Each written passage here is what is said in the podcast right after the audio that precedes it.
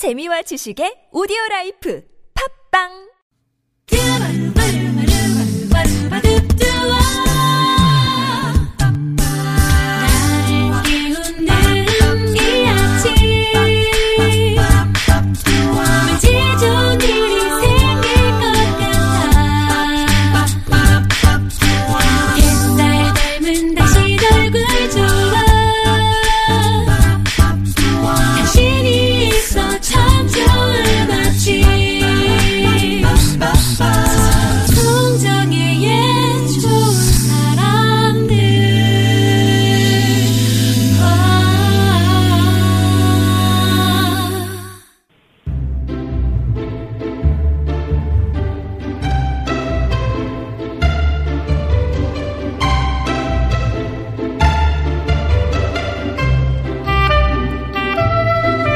명심보감 성심편에 이런 글이 나옵니다. 황금이 미시귀요, 안락이 치전다라고요. 편안하고 즐거운 게 돈보다 값어치가 많다는 뜻인데요. 그렇다면 이 시간 여러분을 진정한 부자로 만들어드리는 그런 시간이 아닐까요? 이호선의 통하는 아침, 송실사이버대학교 기독교상담복지학과 이호선 교수님 오셨습니다. 안녕하세요. 안녕하세요. 반갑습니다. 기쁨주식회사 주주 이호선입니다. 예. 흥했으면 좋겠어요. 흥할 겁니다. 네. 자, 여러분께도 나눠드릴 그런 소득이 좀 있었으면 좋겠고요. 요선에 통하는 아침 오늘도 고민사연으로 함께합니다. 먼저 쉰넘어 사님이 보내주신 고민사연 들려드릴게요.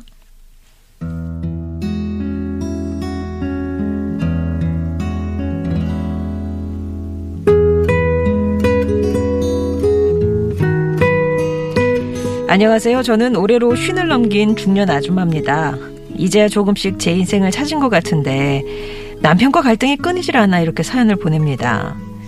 20대 초반 어린 나이에 결혼을 하고 다니던 직장을 관두고 또 아이를 낳고 키우고 결혼시키고 지난 30년 동안 저는 가족을 위해서만 살아온 것 같아요. 반찬 하나를 만들어도 제가 좋아하는 것보단 남편이 또 아이가 좋아하는 것 위주로 준비했죠. 어딜 가도 내 옷, 내 신발은 안 사더라도 남편 거, 아이 거는 꼭 샀고요. 자연스럽게 지난 세월 동안 저는 제가 뭘 좋아하는 사람인지 어떤 사람인지 생각할 틈이 없었습니다. 그런데 작년에 결혼한 딸이 불쑥 그러더라고요. 엄마한테 너무 미안하다고 그동안 우리 때문에 희생한 거 안다고 이제라도 엄마가 하고 싶은 거 하면서 지내라고요. 그러면서 용돈을 조금 챙겨주었는데 그날 밤 남편 몰래 한참 울었습니다. 우리 애들이 벌써 이렇게 컸구나 싶고요. 내가 가족만 생각하면서 살아왔던 지난 세월이 틀리지 않았구나 싶어서요. 고민 끝에 이번 겨울부터 문화센터에서 몇 가지 수업을 듣기 시작했습니다. 사이버 대학에도 등록했고요. 올해 목표는 사회복지사 자격증 시험에 합격하는 거예요. 그런데 문제는 남편입니다. 제가 집을 비우는 날이 많아지면서 끼니도 자주 못 챙기고 예전에 매일 하던 청소도 요즘엔 주말에 몰아서 하는 편이거든요. 그랬더니 도대체 집안 살림을 어떻게 하는 거냐면서 지난 주말에도 잔뜩 화를 내더라고요.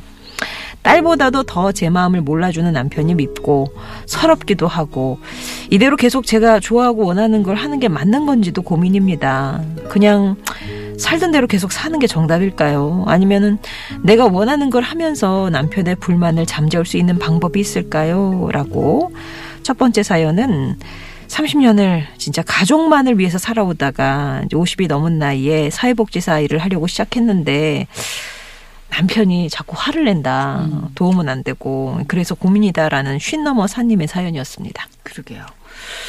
일단은 먼저 부러움을 좀 말씀드리고 싶습니다. 자녀가 성장한 다음에 엄마 정말 평생 엄마 고생했어.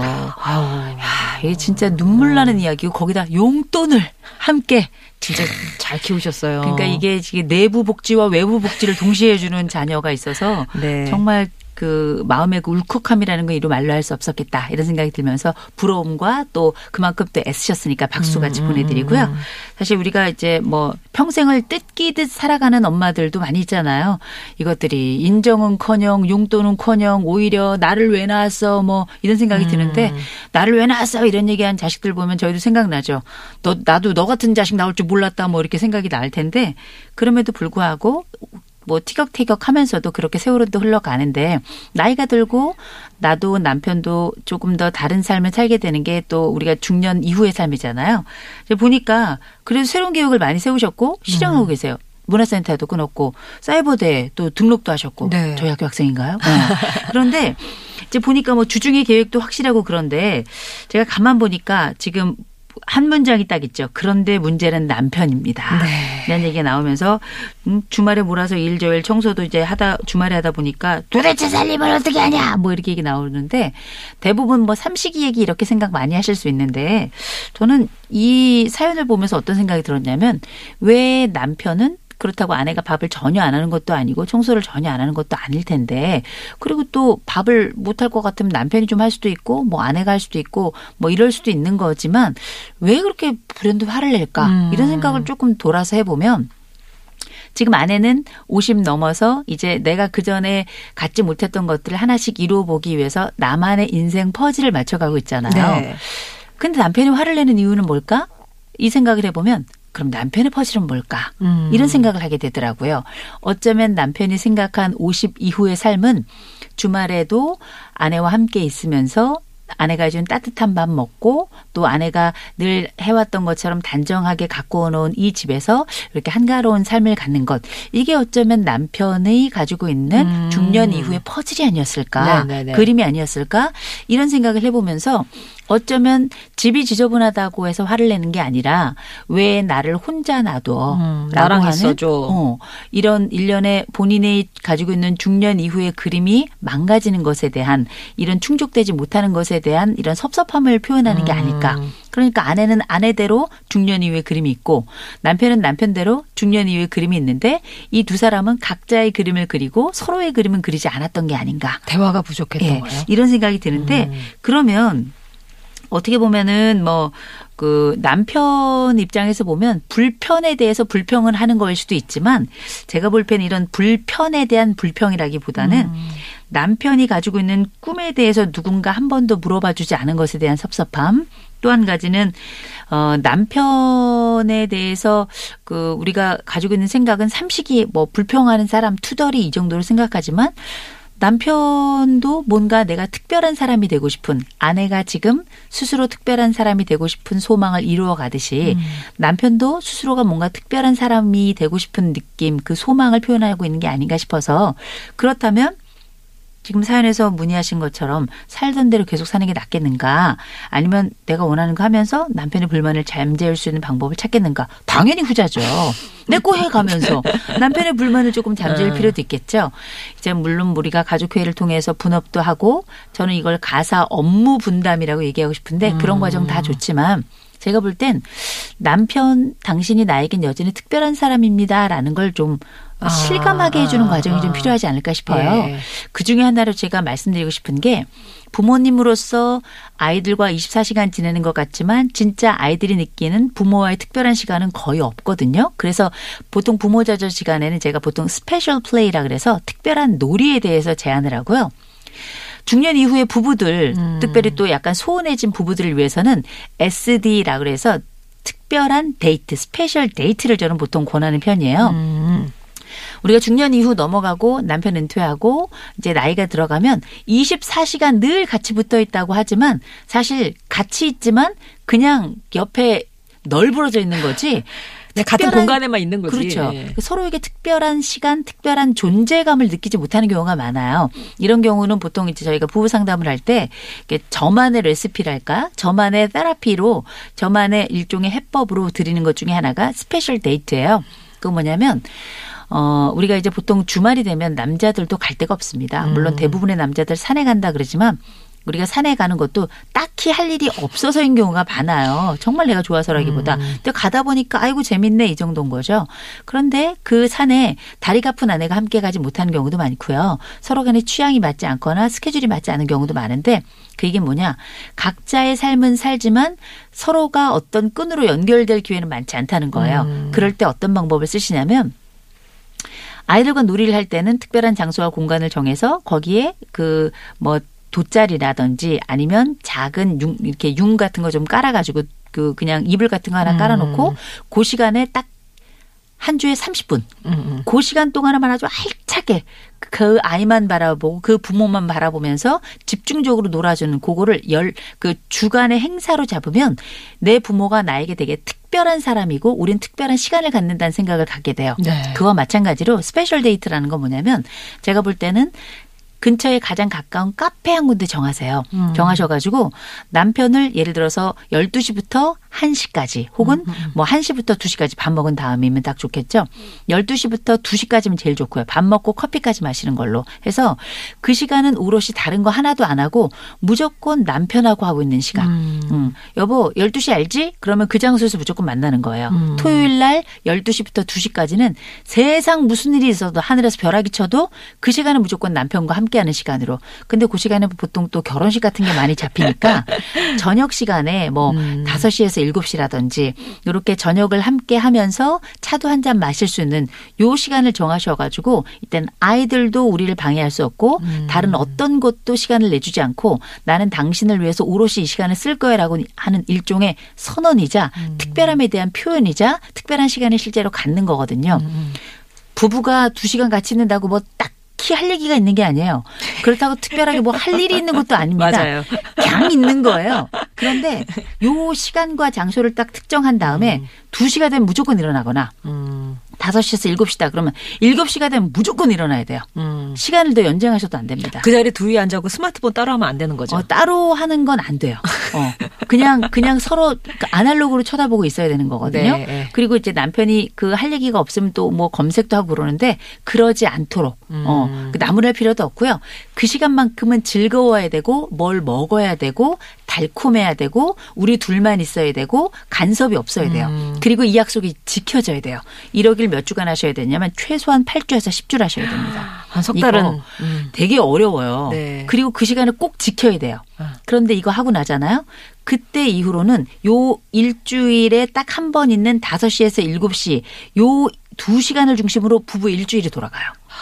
이 참 놀라운 현상이 벌어지는데 네. 그리고 더 중요한 건 뭐냐. 우리의 목표는 그 사람이 내가 당신을 위해서 뭔가 특별히 하고 있다는 느낌을 받게 되는 거예요. 마치 우리가 결혼기념일이나 생일처럼 내가 특별한 사람으로 느껴지는 그런 상황을 일주일에 한 번씩 갖게 되는 겁니다. 그럼 이제 많은 분들이 생각하실 거예요. 차라리 죽으라 그래라. 그 고통스러운 시간을 어떻게 견디냐 그러는데 그 시간을 만들잖아요. 그 사람을 위해서 뭔가 특별한다고 한 의뢰를 갖는다고 생각을 하는 건데 놀랍게 그게 나에게 대단히 특별한 시간이 돼요. 그러면서 마치 뭐 교회를 다니는 사람들에게는 일주일에 한 번 드리는 예배처럼 둘만의 예배. 성당을 다니는 사람들은 일주일에 한 번 드리는 미사처럼 특별한 둘만의 미사. 절에 다니는 분들은 우리가 이제 또 함께 그 경배 시간을 또 갖잖아요. 버페 같은. 그 특별한 둘만의 버페가 되는 거예요. 네. 아무것도 아닌 것 같지만 부부의 삶의 만족도뿐만 아니라 부부의 질을 현저하게 높이고요.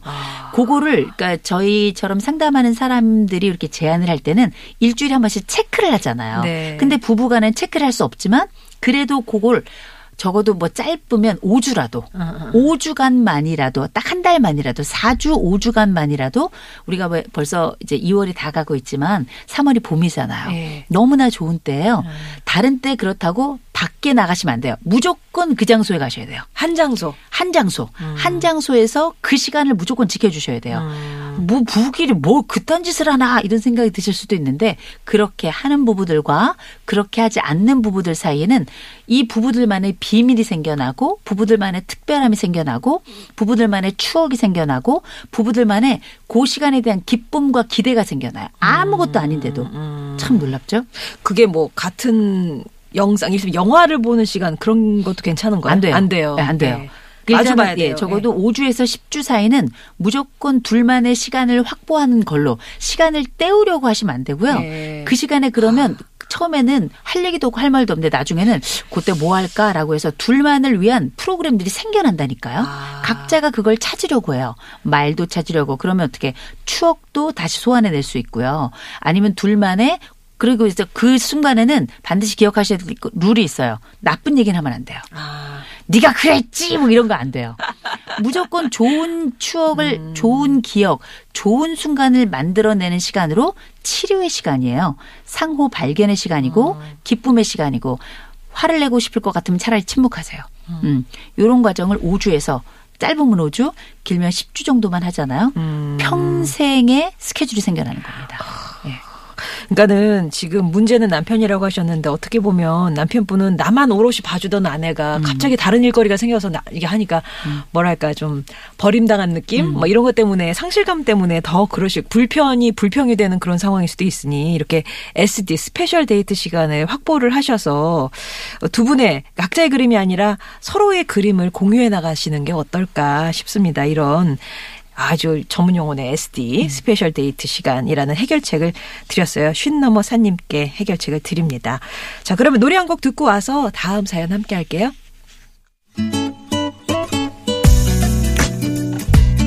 자두입니다. 대화가 필요해.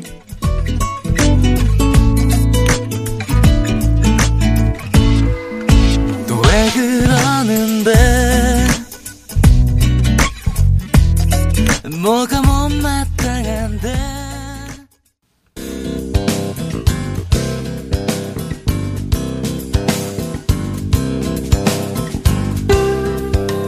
화요일에는 혼자 해결하지 못하는 크고 작은 고민들 머리 맞대고 함께 고민해보고 있습니다. 이호선의 통하는 아침 두 번째 사연 함께 할게요. 단톡의 비애님이 보내주신 고민 사연이에요.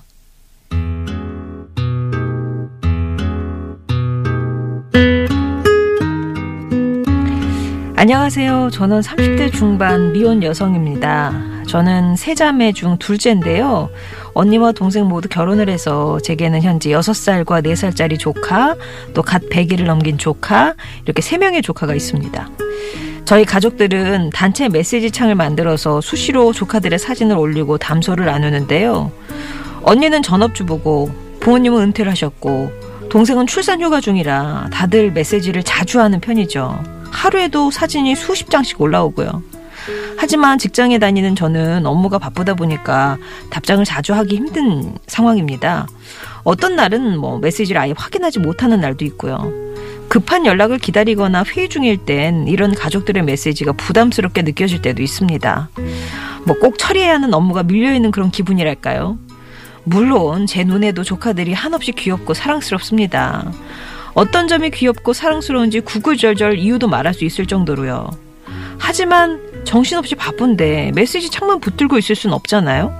그러다 보니까 답을 못할 때도 있고 예뻐, 귀엽네 정도라만 대답할 때도 있습니다. 당연히 가족들은 매정하다고 정없게 반응이 그게 뭐냐고 한마디씩 뭐라고 하고요.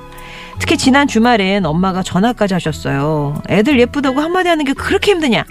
너무 짜증이 나길래 내가 노는 사람이냐고 버럭 화를 내버렸습니다. 그랬더니 네가 지금 엄마한테 직장 다닌다고 유세했더냐? 라면서 더 서운해하시는데 마음이 복잡하더라고요. 가족들에게 제 입장을 이해 바라는 건 욕심일까요?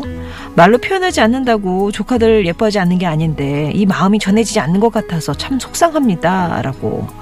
두 번째 사연, 단톡 메시지에 일일이 대답하지 못한다고 오해하는 가족들 때문에 속상하다는 단톡의 비애님의 사연이었어요. 동생분은 출산휴가시라면은 직장에 다니시는데 언니분 이렇게 이해의 말을 거기다 같이 올려주실 수도 있지 않았을까 싶기도 하고 그렇습니다. 근데 화를 낸 건 엄마니까요. 아, 네. 네. 어머니시니까. 근데 이제 우리가 전업이면서 아이를 키우고 있는 분들과 직장을 다니면서 아직 결혼이나 출산 육아를 경험하지 않은 분들의 세계는 많이 다를 수 있어요. 네네. 그런데 직장 생활이라고 하는 것 자체가 사실 조금 한가한 경우도 있지만 굉장히 바쁜 경우도 있고 또 외부에서는 알 수 없는 내부 역동들이 있어서 사실은 직장 다니는 분들 중에는 그 단체 톡방이나 이런 데에서 실시간으로 올라오는 그 내용들을 다 파악하기 어려운 경우가 많아요. 그래서 흔히 우리가 아이들을 키울 때 아이들이 학교를 가면 엄마들도 다들 모임이 있고 그 각 모임의 안쪽에 보면 톡방들을 다 가지고 있는데 네. 실제 참여를 잘 못하는 경우들이 많은 경우가 바로 이 직장을 다닌 직장맘들이거든요. 왜냐하면 이제 업무를 하다 보면 실시간으로 딱 들어가서 공감도 해야 되고 내용도 파악하고 그래야 되는데 뒷북치는 경우가 맞아요. 비일비재하죠. 때를 놓쳐요. 네. 그러니까 나중에는 그나마 단톡방에서도 쫓겨나는 이제 이런 양상이 벌어지기도 하는데 그거는 이제 경험을 해보지 않은 분들은 모른다라고 얘기하지만 그 경험회장에서 떠나면 또 감각이 무뎌질 수밖에 없어요. 그래서 아마 제가 볼 때는 지금 상황이 벗어나기는 조금 어려운 상황이고 막상 우리 사연을 주신 분께서 뭐 말 그대로 결혼을 해서 아이를 낳고 그 가운데서 뭐 동일한 경험 혹은 유사한 경험을 이제 하거나 좀 쉴 수 있는 기회가 있다면 아마 이분도 굉장히 적극적으로 들어가실 겁니다. 왜냐하면 보니까 엄마가 약한 분이 아니세요. 조금 강인한 분이셔가지고 엄마 내가 노는 사람이야 그랬더니 너 지금 나한테 유세하냐 뭐 이럴 정도로 말씀하시니까 그러니까 엄마도 어떻게 보면은 그 딸이 경험하고 있는 직장 세계에 대한 이해가 조금 없으신 편이고 또 이제 손주들에 대한 사랑이 워낙에 또 크셨던 게 아닌가. 그러니까 전반적으로 집안은 끈끈한 집안이에요. 그래서 특별히 자매가 셋이면 뭐 엄마까지 자매가 넷인 거잖아요. 그랬을 때 이 가족이 가지고 있는 요 높은 친밀도는 뭐 나쁜 게 아니니까요. 다만 좀 이런 상황에서 엄마한테도 조금 이해 못해준 엄마에 대해 섭섭하고 또 내가 충분히 반응해주지 못하는 것에 대해서 미안함도 좀 있는 것 같아요. 그럼 이제 우리가 이 부분을 어떻게 할 것이냐. 제일 중요한 거는 지금 상황에 우리의 한계를 인정하는 게 되게 중요합니다. 어쩌다 들어가 보는 게 어디야. 그래서 내가 가지고 있는 상황에 따라 결정을 내리고 거기에 대한 공표도 좀 필요할 것 같아요. 네. 그 대화에 다 낄 순 없으나 나는 조카를 사랑한다. 조카면 조카다. 이 정도로 해서 실제 상황이 이렇다는 거를 굳이 구구절절 말하지 않더라도 내가 가지고 있는 조카 사랑을 보여주는 방식이 다르다. 그리고 내가 충분히 함께할 수 있는 부분이 뭐 이렇게 여의치가 않다라는 걸 얘기를 할 필요가 있어요. 어떻게 그 대화에 다 참여하고 그 흐름에 다 따라가겠어요. 그래서 한계 인정하시고요. 대신에 난 조카를 충분히 사랑한다. 가끔씩 한마디씩 던져주시고요. 그리고 엄마가 좀 관심 가져주면 안 되냐? 그러면 그냥 알겠어요 하고 그냥 계속 무관심하세요. 무관심까지는 아니지만 왜냐하면 다 따라갈 수가 없으니까요. 예. 다만 이제 곧 동생이 출산휴가를 마치고 복직을 할 거예요. 복직을 했을 때 그때 또 그 동생 입장에서는 그 상황에 충분히 반응하지 못하는 상황이 생겨나기 때문에 중간에 그 결혼을 하고 아이가 있지만 단톡방에 충분히 들어오지 못하는 1인이 또 생겨나거든요. 그러면 그때 가서는 아 이게 지금 상황이 이래서 들어올 수 없구나라는 것들에 대한 이해가 조금 더 커지게 되거든요. 그래서 그때가 될 때까지는 조금 기다리시고요. 그리고 이제 어머니도 그렇고 언니들도 그렇고 다 만족시킬 수가 없어요. 그래서 가끔씩 조카들에 대해서 선물 하나씩 쏴주는 거.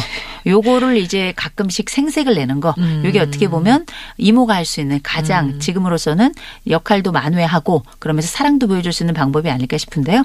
그런데 엄마도 이렇게 하고 언니들까지 예를 들어서 나서서 너 왜 그러냐 그러면 조카들에게 갈 선물도 사라지겠죠.